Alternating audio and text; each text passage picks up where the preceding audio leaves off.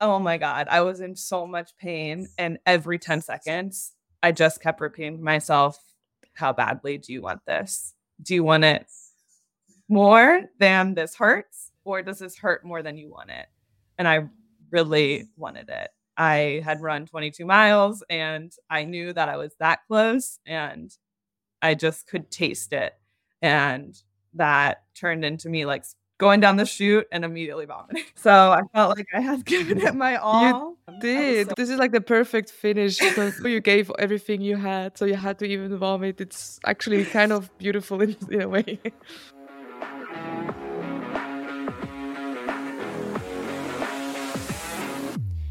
Welcome, endurance enthusiasts. I'm your host, Bruna. And I'm your host, Fabi. You're tuning into Human Endurance, the podcast where we aim to inspire you with stories of achievement, motivation, and self fulfillment. We'll connect you with humans pushing boundaries, breaking barriers, and discovering the joy of endurance sports. Join us on this journey of self reflection and personal growth. Let's go the distance together. Welcome to Human Endurance. I'm so excited that today we're interviewing a dear friend of mine, an extremely accomplished runner, Rhetta. She's 29 years old from Cincinnati, Ohio, and now lives in LA. Rhetta and I have shared a very special experience together, which was running the virtual Boston Marathon in 2020 when the real one was canceled because of COVID. We had to design the course ourselves and get friends and family to support us with water stations. We raced almost the entire way together and that was such a special experience to share. Since then, I've watched her flourish in the sport, run multiple marathons, and break the insane three hour barrier, which is a huge achievement for anyone, but especially for women. Less than 1% of female runners break this barrier. Wow, it's super impressive and cool. I very much admire Rhetta. Can't wait to dive into her journey into the sport. Welcome, Rhetta, to Human Endurance. Thank you. I'm so honored and so excited to be here. Happy to have you on the podcast. Let's jump right into it. Can we dive into how you got into running? How did you start out? I fell into running when I was pretty young. I was 16 when I first started to run. I was an active kid my whole life. I played sports. I was really lucky. My parents just encouraged whatever I wanted to try. So I kind of tried a little bit of everything when I was a kid. I loved soccer folks could see a natural runner on the field. So my dad always encouraged me to run, and the cross country coach at my high school was always a little voice in my ear saying you should come out and try cross country. And so finally, my junior year of high school, I decided to try it. And it was a love hate at first. You know, it was a new team, a new group of people. I was good at it, but it was really painful, but something about it just made me keep coming back for more. And it became something that made me so happy and confident. And I felt just better when I was running. And that was what got me into running originally. And, you know, throughout life, leaving, going to college, starting my career, running has come and go in little fluctuations. But I found a team out here in Los Angeles called Good Vibes Track Club and that really started my serious running career as an adult. Very grateful to have found a community to hold me accountable like that. Yeah, community is super important. We're definitely going to dive into your experience with your running club, which we're very curious to hear more about. But before we do that, you started with cross country, right? For the listeners that don't know, cross country is a way shorter race. It's like five or 6K off road and so on. It's very different from the marathon. When did you decide to do marathons and why? Why that specific distance? Why this specific challenge? Yeah, you're right. So, cross country, I only ran 5Ks in high school. And then when I went to college, I played club lacrosse my first year there. That kept me active. And then my sophomore year, I stopped playing that and was just going to the gym for the first time in my life. I didn't have a sports team for the first time in my entire life. I would go and I would make up these dumb workouts where I'd be on the Jacob's ladder for like five minutes. We had an indoor track. I'd go like sprint the track. I was just trying to keep myself entertained. And my college put on a half marathon every year in the spring, which I went to school in Northern Indiana. It was freezing cold. It was icy and snowy usually in the spring. But I ran my first half marathon my sophomore year. And I don't remember this, but I was talking to my roommate in college. She actually just ran her first half marathon yesterday, which is really cool.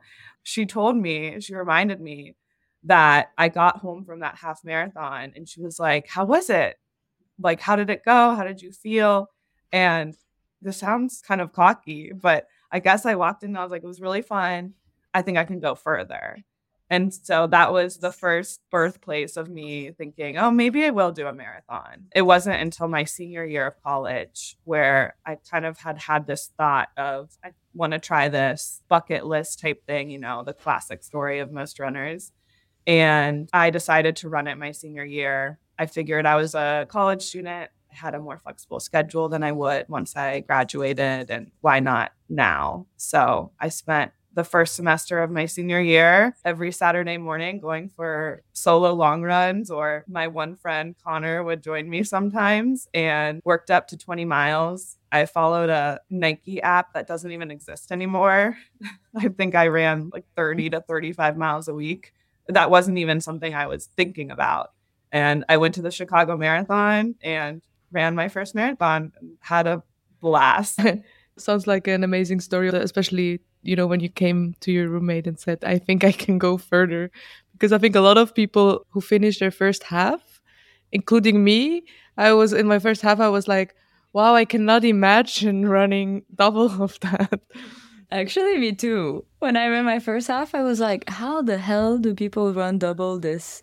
Let's maybe go back to 2016 when you did your first marathon how did that feel? You said it was a blast, but did you also feel like you were trained enough?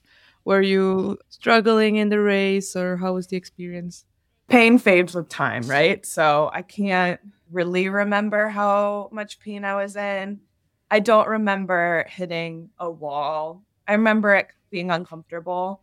I really appreciated my first marathon experience, training by myself, not having expectations.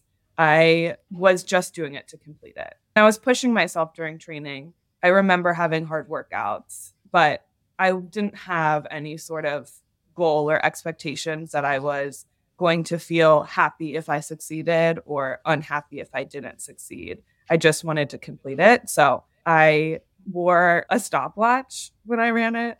And I remember starting the stopwatch and I don't think I looked at it a single time during the race. I was just running. And I looked at my splits for the first time and I was, I think, like around an 805 to an 815 the whole time. And I negative split it kind of. So I was like, wow, Rhetta, good job. Look at you go. That tells you where my headspace was. I've never even looked at my splits until I was looking up all my past marathon times and was curious for this podcast. I ran a 333. That's incredible. At Coach Right, I've been working for, with quite a few runners that are beginning their journeys. I've coached quite a few people to run their first marathons. And that's usually the advice that I give it to them. Even if they come with already some fitness level and they can run significant distances and they're not struggling so much, the advice that I give to them is just enjoy. And I think you embody that very well. Like, I can't believe a stopwatch. Maybe I'll suggest that next time. so, when I was entering the expo for that first marathon, I was just like, everything was new to me. And again, I followed this Nike app. And so about four or five months before the race, I just put in that I could run a 5K at like a 20 minute pace or something.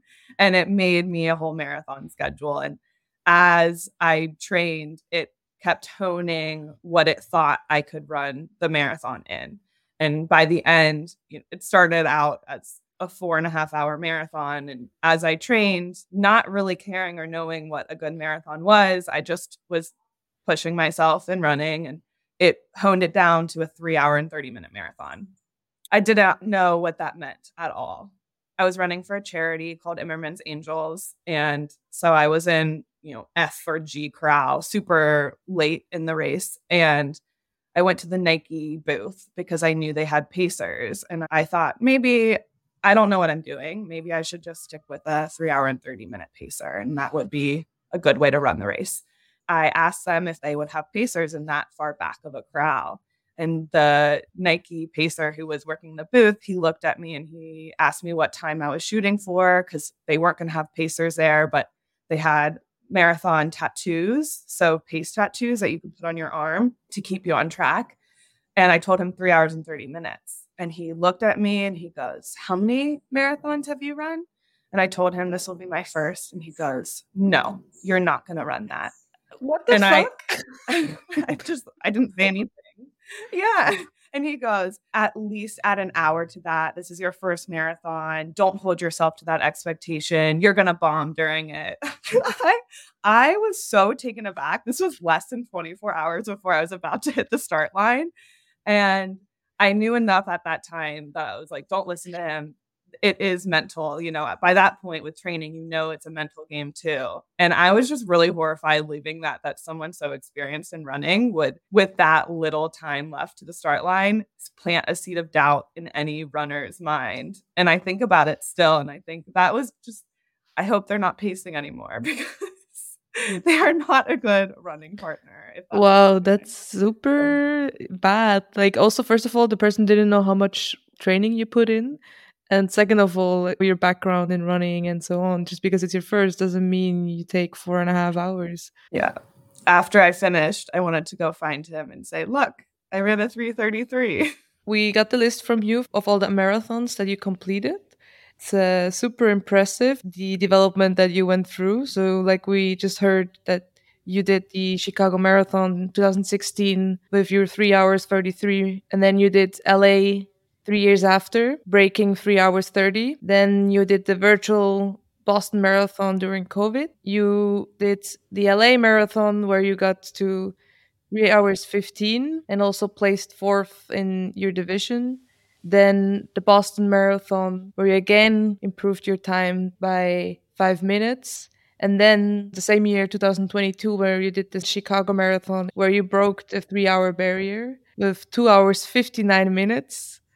That must have been uh, super giving you a heart attack being that close. and then you did Cincinnati with three hour, two minutes. And then Berlin as well, three hour, one minute. Super impressive. Can we dive a bit into this development? How was that process? Was it always in the plan? Did it just happen? My progression was unintentional in that I've been lucky to find communities that have pushed me, and I've started to seek it after I noticed that was very correlated with me getting better, with me improving. I've run a total of nine, and my first marathon, like I already said, was just me kind of getting out there and wanting to complete that accomplishment. And three years later, I ran my second marathon. I had mm-hmm. moved to Los Angeles, where I was in my you know full time career as an adult, and I had moved out here, and I had just been overwhelmed with that transition into adulthood, and I felt like I had stopped running for about a year, and I had gotten a little more used to this life and being independent and on my own, and I really missed running and I just couldn't find the motivation to do it just to do it. And so I signed up for the LA Marathon quite cold. It's an easy race to get into. And so I told myself if I sign up for a marathon, I have to run. And I found a club that was put together for training for the LA Marathon. They start training six months before the marathon. Their first long run is eight miles. So it's a really nice, easy transition and from not running back into it. So I trained with them and I was living in a certain part of Los Angeles where an affiliate club was starting to do track workouts. So I started to do track workouts with that affiliate club called South Bay Run Club. And the LA running scene is just an amazing, amazing scene. I'm so grateful for it. A lot of running scenes are male dominated, as I'm sure you both have experienced. So through them, I met some women who introduced me to the tempo workout, the track workout for marathon running. I had never done stuff like that before. So I started running with, they called themselves Coffee Club, and it was a group of women. And this is fast forwarding way later, but they were a club that first introduced me to what I call ultra relays. I don't think that's an actual word or term, but I've run a few races with them. That I consider ultra relays. So it's like 35 hours of running on a team of six women. One year we ran from LA to Las Vegas the, with the Speed Project. I loved that community of coffee club, and I wanted to find something similar that would push me and keep me consistent and accountable with speed workouts. And I was talking to my pacer at LA Roadrunners, and he said, Oh, I know a club that I actually think you would really like. It's called Good Vibes Track Club. So, right before COVID hit, I joined Good Vibes Track Club, and I was training for Boston at the time, as were you, Bruna. I was training for Boston in April, and they canceled that race what, a month before it happened. And then I picked back up and I told myself I'm going to run the Boston in the fall because they reannounced it. And so I kept training. And then they canceled it and made it virtual. And I was laughing at your first podcast, which I listened to. And you said that you wanted to run it for the shirt. Mm. I remember the feeling when they made it virtual. I was like, who in their right mind wants to run a virtual marathon?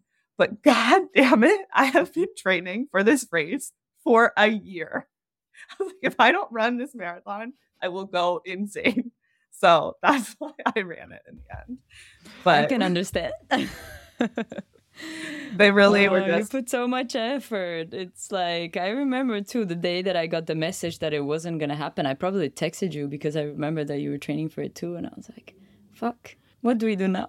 With all this training, I feel so fit. Yeah, I think in COVID, everybody was like yeah. in this situation, right? Every runner, everybody was training for something, and everything was cancelled. I remember too. I, we were I was also training for a, for a marathon that I initially planned to do, and we were like canceling, looking for another race, canceling, looking for another race. You just get like very desperate because you have this whole build up of weeks of mileage. I think the Los Angeles Marathon was the last really large race that happened before it because I think it happened about a week before the proper shutdown in March.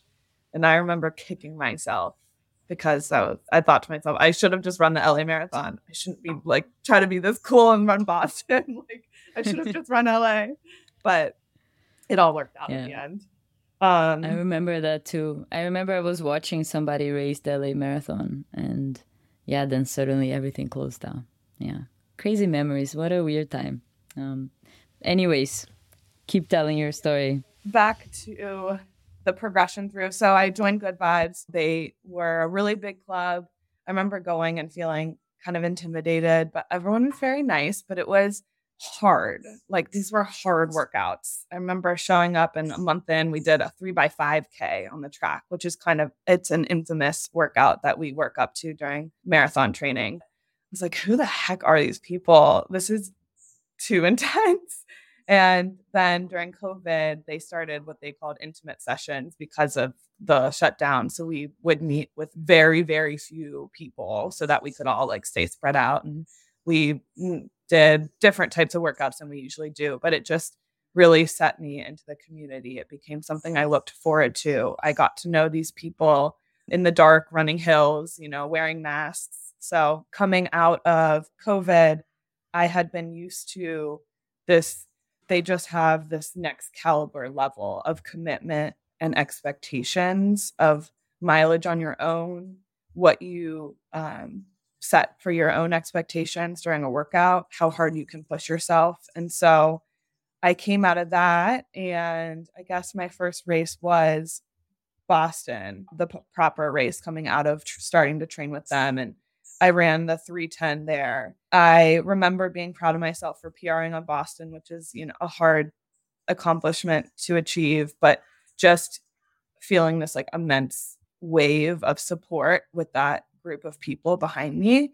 It became such a natural progression to keep training with them. For Chicago, which was my next race later that year, I don't think I realized that I could break three until like a month before the race. I remember being on the track one day and we were doing a track workout and we did it, I think, a few two mile tempos. And I looked around at the people that were running next to me and I was like, wait, these are really fast people. And we finished the workout, and I remember joking. I was like, dang, guys, like, you make me feel fast today. Like, I feel fast. And everyone looked at me and they're like, you are fast, Rhetta. And then I started looking at my times and I approached Marvin Garcia, who is one of the founders and captains of Good Vibes. And I was like, Marv, do you think I can break three hours? And he looks at me, he goes, Yeah. And I talked to Koza, who's another captain of Good Vibes, who I was a running partner, and he's always a little bit ahead of me and will always push me. And I was like, Do you think it's possible? And everyone just started kind of echoing this yes. And so I went into Chicago just kind of like, whatever happens, happens. I had my trusty three hour pace tattoo, my favorite part of the Chicago Marathon. But it's like this big thing. It's like your whole forearm, and it breaks down every mile and what your split can be and what your oh. overall time will be for a certain race time. And I really do like it. I try not to think too much during the marathon. So it's a nice little just like check in of where I'm at without having to think too hard about anything. And I finished that race. And like you guys mentioned, it was very, very close. And I remember the last four miles, I was hurting so badly. It was miserable. It was so miserable. And the last few miles of the Chicago Marathon are probably the least populated. You kind of go on this back loop stretch and it's the hottest part of the day, right? And it's quiet and oh my god, I was in so much pain and every 10 seconds I just kept repeating to myself, how badly do you want this? Do you want it more than this hurts or does this hurt more than you want it? And I really wanted it. I had run 22 miles and I knew that I was that close and I just could taste it. And that turned into me like going down the chute and immediately vomiting. No, no, you wow. and you vomited. wow. Oh my god! So I felt like I had given it my all. You did. So wow. Wow. This is like the perfect finish because you gave everything you had, so you had to even vomit. It's actually kind of beautiful in, in a way. Yeah, it's perfection. You're really giving your all, and wow, the fact that you could just push yourself through this pain, it's super impressive. I think I dare to say that this capability to push when you're at the end of the race, really, really push to your maximum is what separates the runners that are great and the runners that are average. Because I think the end of the day, like everybody's in pain. It's not like it gets easier, right? You just get faster and then you have to have this mental toughness to be like like you said like this is what i want and i want it so bad that i'm gonna go through this pain and i think that's the thing that most people don't have which i don't blame them for it i think it's uh it's very difficult how was this feeling when you ran the last i don't know 200 meters you're in pain and but you know you're gonna you're gonna make it how was the feeling and the emotions anyone who's run a marathon knows you never cross the start line when the clock starts. So when I turned the corner, I looked at my watch, I looked at the time. I knew I had slightly the the minutes that I had started at, but I didn't know for sure if maybe my watch was a little off because actually my watch was off that whole race, I kept using elapsed time in my pace tattoo because my GPS didn't connect till like mile four or five, I think, of that race. I couldn't really rely on my watch. So I turned that corner with the last stretch and I just ran my freaking heart out. And I just thought, I hope to God that this works. and I crossed and I got my medal and kept, you know, going through the chute, got my blanket, and I thought I had done it, but I wasn't sure. And I didn't want to believe I had until I knew. And I was kind of stumbling through the chute and grabbing the little, like all the stuff that they shove in your face. And then I came to the beer stand. And all of a sudden I hear my name like someone's just screaming my name really excited and i look up and it's my teammate from cross country in high school i hadn't seen her in probably four years. She was like rhetta rhetta rhetta! Oh my gosh like congratulations that was amazing. And she hands me this big beer. After i like soaked in who she was i was like oh my gosh hannah do you know how i did? And she goes yeah you ran 259 and then i just started crying. So she was my like my confirmation. I was so blessed to have her there because then that finally told me that I had done it. And I got back to my bag and got my cell phone and I just called Marvin and I was like again crying and I was like, oh my God, I did it. And he, yeah, he was really excited. It was a really surreal feeling. I was just, I was proud of myself and my parents were there. So I got to share the experience with them. And it was, those days are some of the best days of my life. I can still remember the first Chicago marathon I ran. I can remember every day that I've run a marathon becomes this core memory for me. So it was it was really exciting. Sounds magical. I almost teared up to uh, just hearing. That's like the beauty also of sport because those achievements they mean so much and you do it for yourself and they're really like you say it's like the best days of your life you just really like you do this for you and it gives it gives you so much right yeah i wanted to comment on one thing that i think set me up for success and has just in general whenever people come to me for running advice um, especially in a marathon training block, I like to advise people not to hold themselves to any sort of goal at the beginning. So I like to say, if you have a goal in mind, you know, keep it quiet, keep it in the back of your head. I'm naive if I say I don't ever have a goal going into the training block, but it's just based on my past experience of generally where I know I can run to. So it's okay to have that to keep you motivated for the easy miles or during the workout. But I'd say don't even calculate what your marathon race pace is. Don't calculate what you should be running your tempo at. Don't calculate what your 400 should be or whatever. I said just use that as motivation and show up to every workout and just push yourself and try really hard. And you know what you're capable of. Like you said, Bruna, it's like this internal tap in that you can't teach people have to decide what that is and what that feels like. About six weeks before the race, that's when you can start thinking about what that time goal is again and then compare it to what you have been running.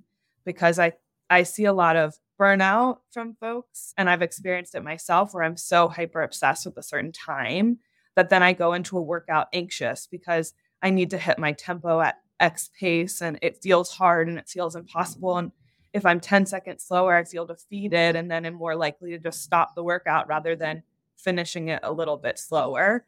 So that's something that I really tried to hold myself to and guidance I give to anybody who wants to listen to me. And then the second piece I think that really set me up for the Chicago like sub 3 which I didn't realize but the December before I ran a half marathon, just a local half marathon with my friend Priscilla. And it was right after the LA marathon.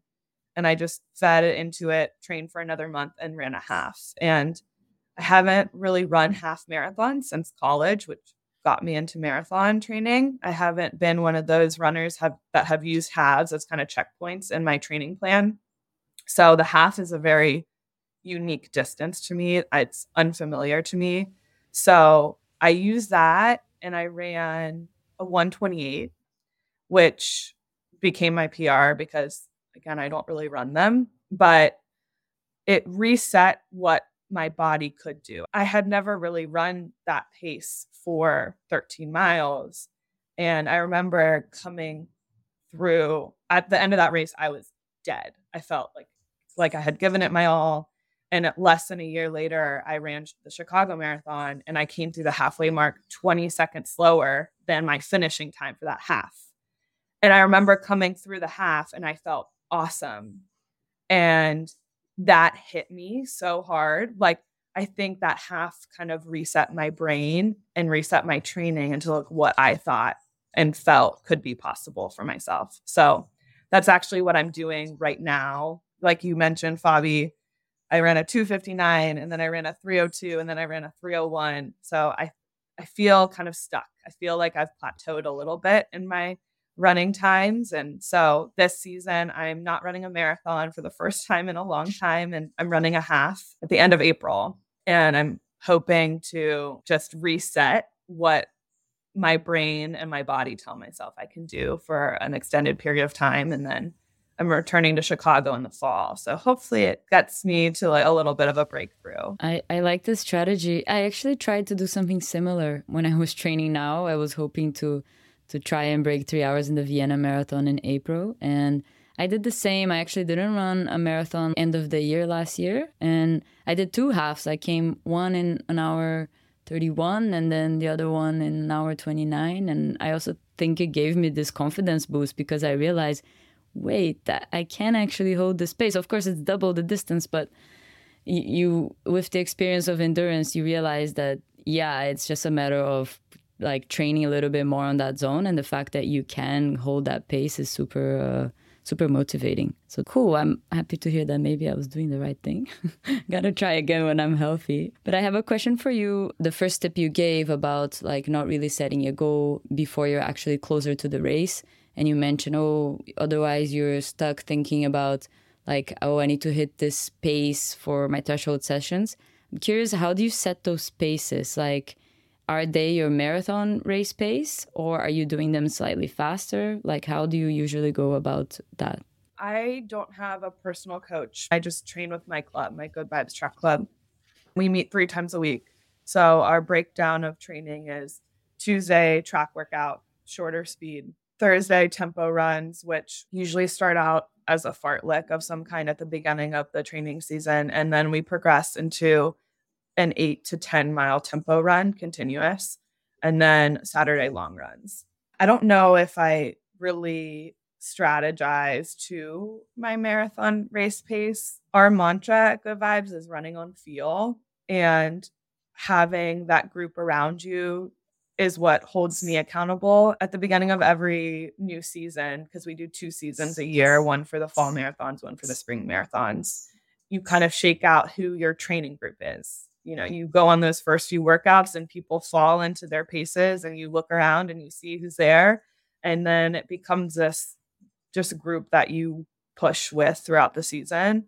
So i don't know if i go into the beginning of the training season with that time in mind. I just try to send it and work hard those first few weeks and then i can look back at my workouts and see what's possible. Like this season i'm really excited because I'm running faster than I actually ever have. So lately, my tempos have been between a six minute pace and a 620. So now when I go into a workout, I'm holding myself to that. But at the beginning of the season, I had no idea that I would be running that like a, a six minute pace on a tempo. And just so. to give some perspective, because I even forgot paces in miles, oh, like yeah. what is your average marathon pace for breaking three hours? That was a six 645 or 650 645 okay so you're running significantly faster like 6 620 it's very nice to hear that you're not super fixated on the paces that you always have to hit. I guess it's coming from that you run your track club. I guess you're in this group and you always have people like everybody's in the same pace range but still a bit different. So within these groups you push each other you have good workouts and you have bad workouts. So some days you're the one who's pushing the group forward, and other days you're getting dropped and holding on for dear life. And it gives you kind of this like center of gravity, I think, to that you can use as motivation. I have used the word accountability a lot, but that's what I've really found with that group is just accountability because I want to show up fit at the beginning of the season so that I can, you know, be there for my teammates and I want to show up to every workout because I know how it feels to have one, your training partner not show up, but two, also, you know, that inner competitive side of you. You're like, well, I want to get fit with my teammates. I don't want to watch my teammates get fit around me. So it's this really good dynamic to keep you uh, motivated. And it's also really fun. I think my favorite part of the group is just seeing people come in and train with us for a few seasons and absolutely explode in potential and watch them just get faster and watch the joy that they get from that breaking these barriers. That's become my favorite part. You know i've been running with them for well over 4 years and it what keeps me coming back is that too. I also just love that it is not an elite type group. It's an elite mindset, is what I like to think of good vibes as. We expect people to show up and take themselves seriously. One of my co captains, Janae, always says, when you show up here, we expect you to view yourself as an athlete, and that's how we're going to treat you. It doesn't matter what your pace is. If you show up and you continue to show up to good vibes, you become the community, and we invest a lot of time into you and your training plan. I think a lot of really like successful runners are part of clubs that are really fa- only fast runners and that's not what our group is at all and i really really appreciate that too because bruna you spoke to this earlier it's like you're in pain no matter what and so i admire my teammates so much who are out here breaking you know shooting to break 430 or 4 they're just they're in the same amount of pain as i am but they're out there for longer so i love having that inclusive atmosphere at my club as well I see. So, how does it work exactly? So, can anybody just show up for one of the Good Vibes uh, workouts and then you go from there? Like, is there a membership? And you're also now a captain, right, in the in the track club itself. What does that mean? What does it mean for you to be a captain? There's no membership fee. Our workouts can range from 60 people showing up to 100 people showing up. And out of that group, there are eight captains. Some of those people are founders as well, meaning they started Good Vibes, which really just started as a group of friends who were they were part of um, a Nike program that met every Tuesday on, at a track to get faster for the marathon, and Nike cut some budgeting, and that went away, and so they decided to just keep showing up together, and then it has snowballed into this three times a week training club, and um, over time they've uh, had captain. It's not like an election type thing or anything like that. It's just those founders became the captains because they became the leadership. And then they've added a few individuals throughout the years just to help with leadership. So we're a Nike club here in LA. We deal with a lot of admin work just to talk about contracts with Nike or, you know, getting kits from them. We put together the workouts themselves and lead every session. So it's really just the leadership side of the club is meaning the captains and we have a lot of leaders who aren't captains too who mm-hmm. help pace and step up and call people OGs if they've been around for a long time and they just know how things shake out and so we'll lean on those folks too. I always say our membership fee is showing up and it's your time. People will come up to the captains and say, "How can I give back? Can I donate money? Can I donate XYZ? And we never ask for money.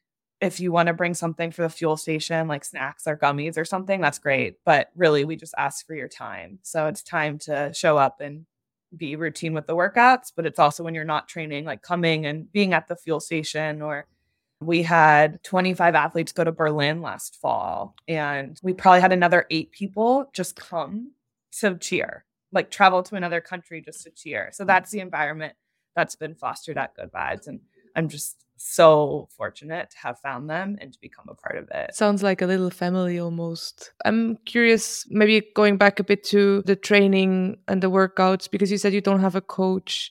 You have your basically your three trainings that you do with the club. And then how do you get to your mileage that you need to hit, or how do you even build your season? Do you do that all yourself? Do it do you do it kind of chatting with you know teammates from the club? Or how do you do that? I do those three workouts every week. That gets me a good chunk of mileage. At the beginning of the season the workouts are lower mileage and the long runs. We start around like 12 14 miles and then work up to 22 and the workouts work up to like a 10 to 12 mile workout all in with warm up and cool down so at the beginning of the season, I'm usually just aiming for 40 ish miles a week. And then I end with like 50 or 60 miles as my peak. I peaked for the Cincinnati Marathon at 70, which I had never hit before and felt fine, honestly. So it's, it was just me taking my known entities, which are those three workouts, and filling in the rest of the week.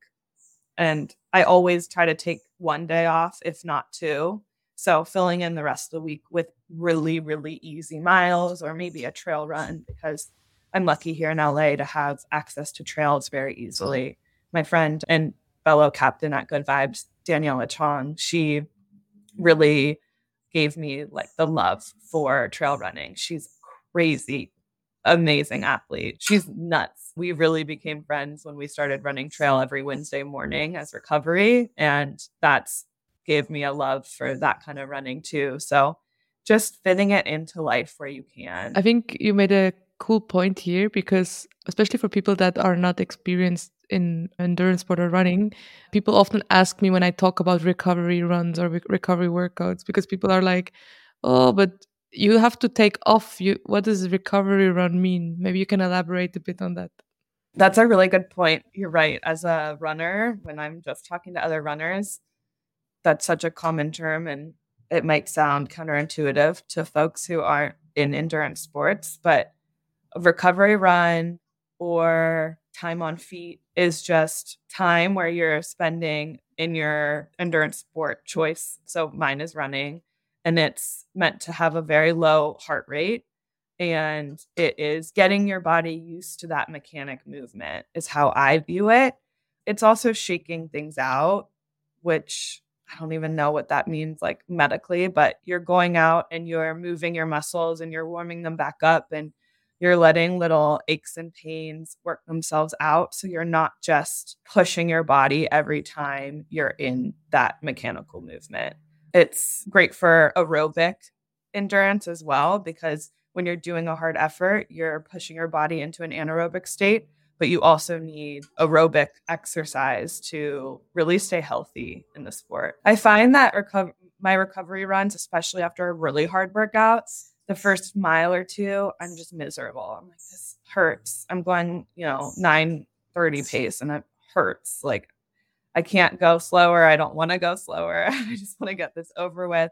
And then once you get into it a little bit, your body starts to feel better that helps me when I go into my next hard effort. It's like you get all that out when you're able to just chill and listen to your body and run 10 miles if you start to feel good, or you run four miles just to get it done. So, taking what you need in that recovery run, I think, is an important part of the mental side of running too. I think we've heard here on the podcast quite a few times.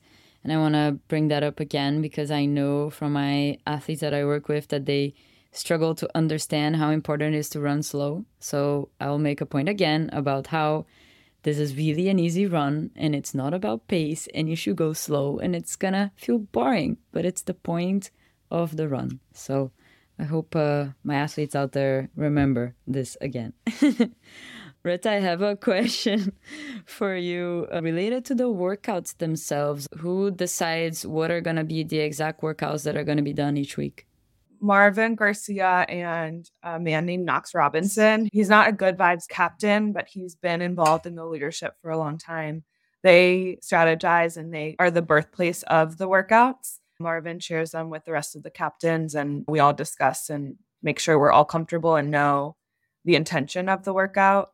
Then we pass that along to the rest of the group. There is a long term vision to it, but we announce our workouts week by week and really hone in on them week by week because we like to take in real time feedback and like try to understand how the athletes are feeling. If we have a really hard week and then the next week we have something on the schedule, but we can tell people aren't feeling motivated, we might scale it back a little bit, give them, we don't really ever have cutbacks, cutback weeks, but we'll give them like a little something to rejuvenate them and then move forward. But there's always the end goal there's routine things that we work up to, like that three by 5K I mentioned. That's an infamous good vibes workout that happens every season.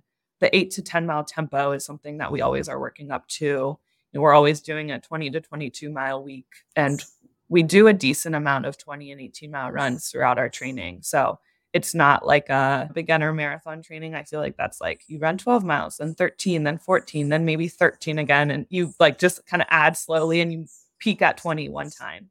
A very infamous workout is a, a fast finish for the long run. So you go out and you do road steady, and then you come back and you finish like a fast 5K to train your body. That the marathon really starts at 20 miles. You know, you do 10 miles, 10 miles, and then you have that last 10K, and that's where you really decide what the race looks like.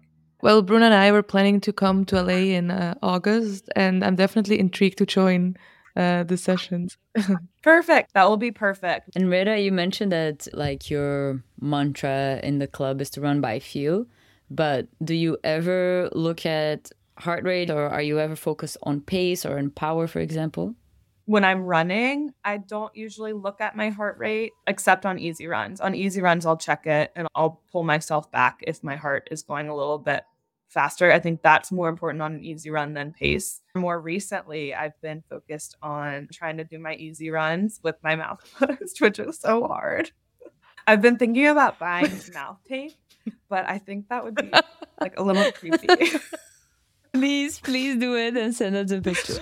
Like it looks like a hardcore uh, training session. like this girl is either gonna murder everybody or something's wrong. Oh my god! It's like guys, today we have a very exciting workout. It's called uh, torture, and uh, you you're not allowed to breathe. Uh, this is is going to improve your times by this. Sounds fun. I also have another interesting question on benefits. I mean, we all know the benefits from running. Clear your mind. You're more energized. What is your most uh, maybe unexpected benefit that you got from running?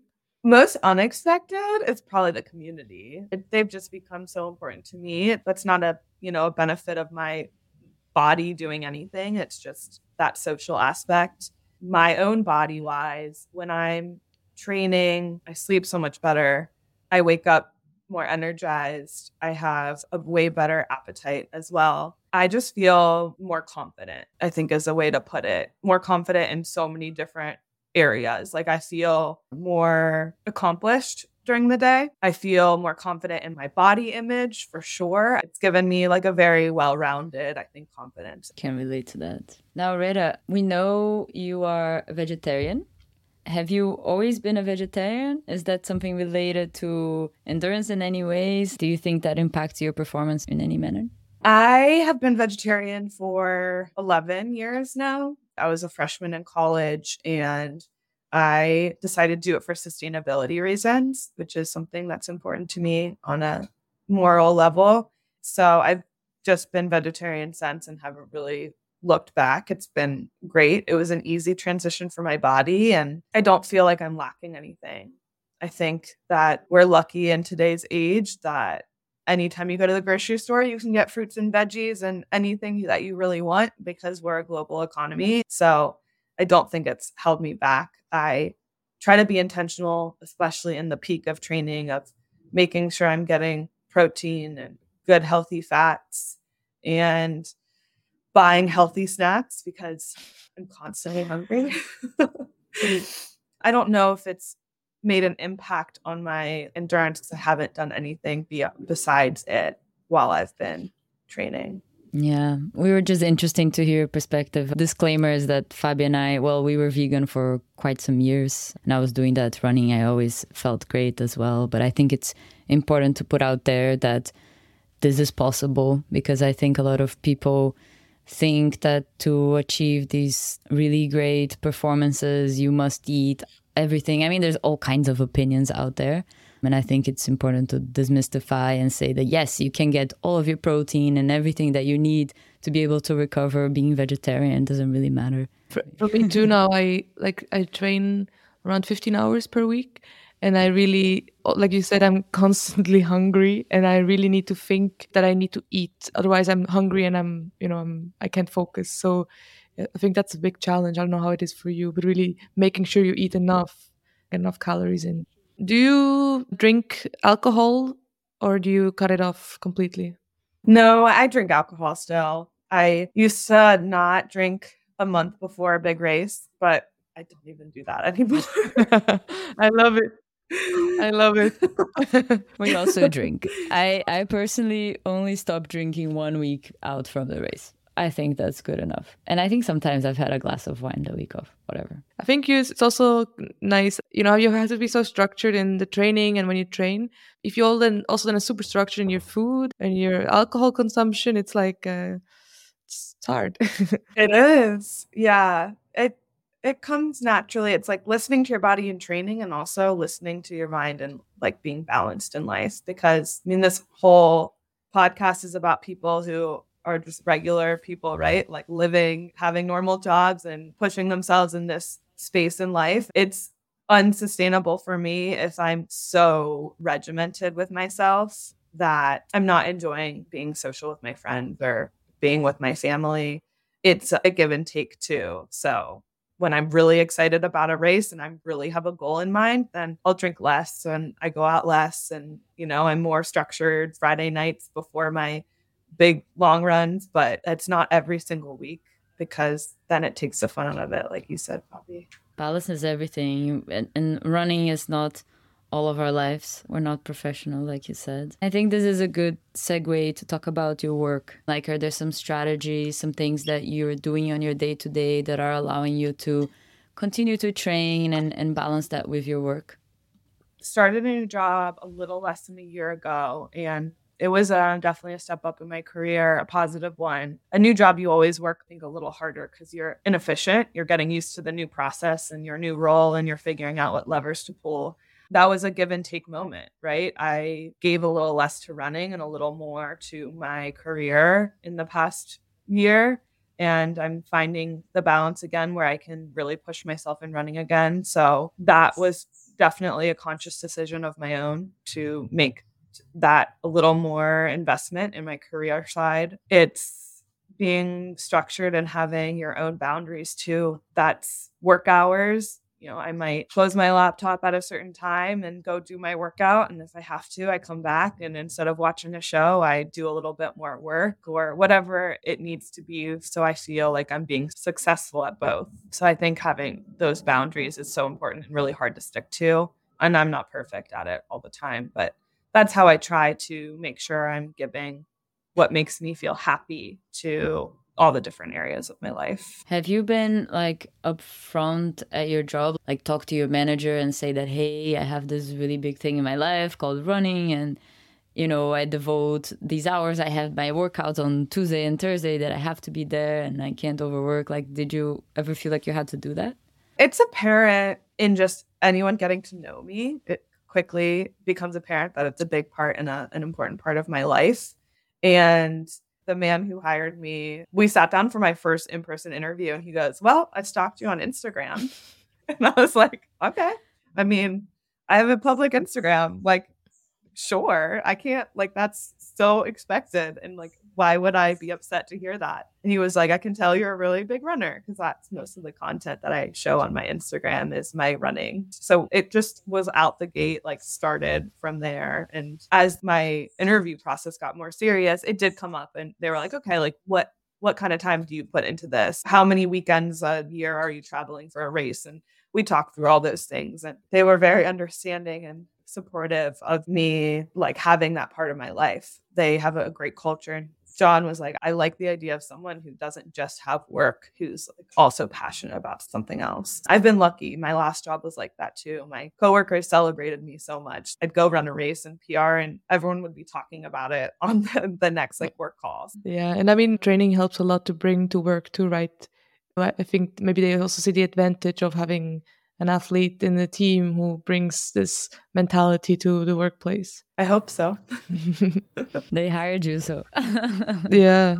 I have another question coming a bit back to nutrition. During your races, how do you fuel yourself? Do you have some specific strategies? Because often people have stomach issues. Stomach issues have been a big issue for me in the past. It got so bad, like that first LA I ran out here. I I had gone to China for work and I was convinced that I had a parasite because it was like such an issue for me that training season. I think my big breakthrough with nutrition and like any stomach issues I had came when I ran one of those ultra relays I mentioned before, where I was running for 35 hours, not continuously, right? I was on a team, but you had to eat.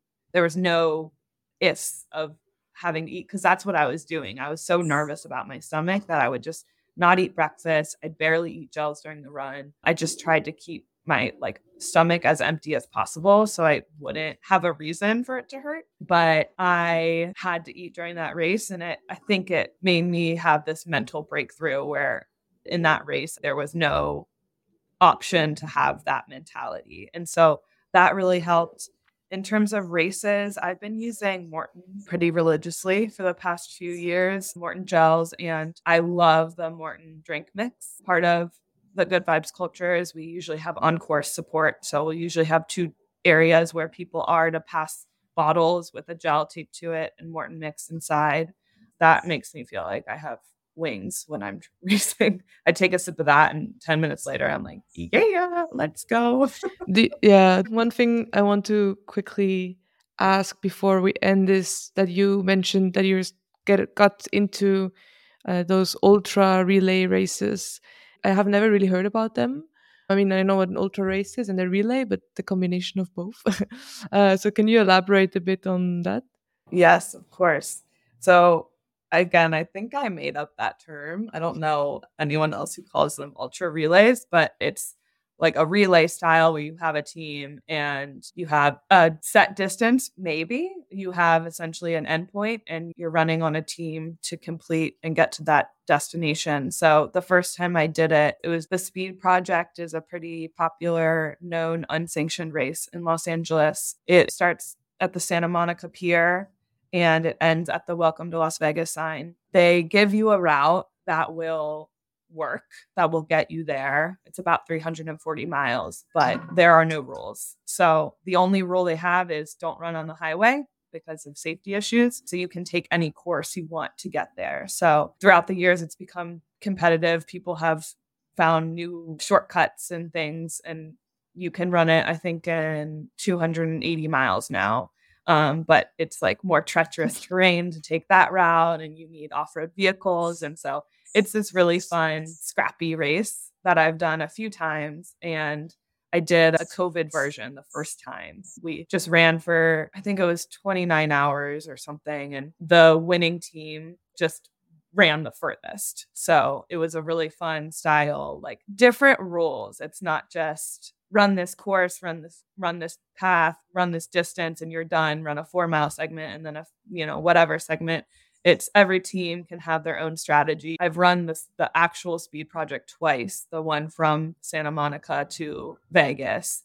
And the first year I ran with six women and we did mile repeats at the beginning and then broke it down actually to even shorter segments for 290 miles. And oh. we ended breaking the women's course record. It has been broken since, but we held it for that year and it was so fun. It was just wild. We ran through Death Valley at, you know, in the middle of the night. And I remember looking up at the stars on one of my breaks and I was like, how am I here? How is this what I've like chosen to do with my free time? How did I find these women? Like it was just the coolest moment. And I was proud of myself. It's like I was like, this is cool. This is a really cool thing to be doing right now. And people think I'm crazy, but I'm really happy. So I love relays in general. I've run a few in the Hood to Coast uh, race series as well. And I just find, I think I like relays more than marathoning because Wow, uh, really? It just, yeah, I do. It's such a happy, like, push of endurance and camaraderie. It feels like the only thing that matters in that moment is like your team and you guys getting to the next checkpoint. And it's just so, it's so fun. I love them a lot. I guess like kind of a team sport. You're like really in the group and strategize and planning. Rhetta, would you ever do an ultra yourself? I remember trying to get you to do uh, one with me uh, many years ago. Is that something that crosses your mind? Yeah, it does. It feels like inevitable that it will happen but I don't have necessarily a goal or like a single race in mind. But I have a friend, my roommate from college, Kylie, and she is this crazy good hiker and she wants to do rim to rim to rim. And so I don't even know if that would count as an ultra, but I think I'll push my body to that distance at some point, whether or not it's like me signing up for an ultra or just doing it in some capacity. If you do, I want we want to talk to you again about that one. Should we move to fire questions? Yeah, we have some um, fire rapid questions to get some short, quick answers from you. So you can't think for too long. Are you ready, Rhetta? I think so. They're not too scary. All right, let's go. What's your favorite post run meal or snack? A breakfast burrito. What's your favorite pre run meal or snack? an Eggo waffle, the like bad kind, not whole wheat, nothing, with honey and a little bit of sunflower butter. If you could run anywhere in the world, where would it be? That's a great question. I don't have an answer for that. I where wherever my team is. Do you have any essential gear or equipment that you cannot run without? No, a sports bra. love it, love it. That's the most honest answer I have. Love I it, love running love it. without my phone. I love running without my watch. I hate carrying gels on me. The least I have on my body, the more I like running. So, yeah, just that sports bra, that's an important piece. Favorite race? Chicago. If you could run with anyone living or dead, who would it be and why? My mind immediately goes to Kelvin Kiptum just because I think of the recent events. I think it is still so heartbreaking to me. So I don't think that would have been my answer two weeks ago, but now it would be because I think we lost somebody who was redefining what a human could do. And he was clearly a really special athlete. So that would be so cool. What's your favorite running route or location? I can't do it every day.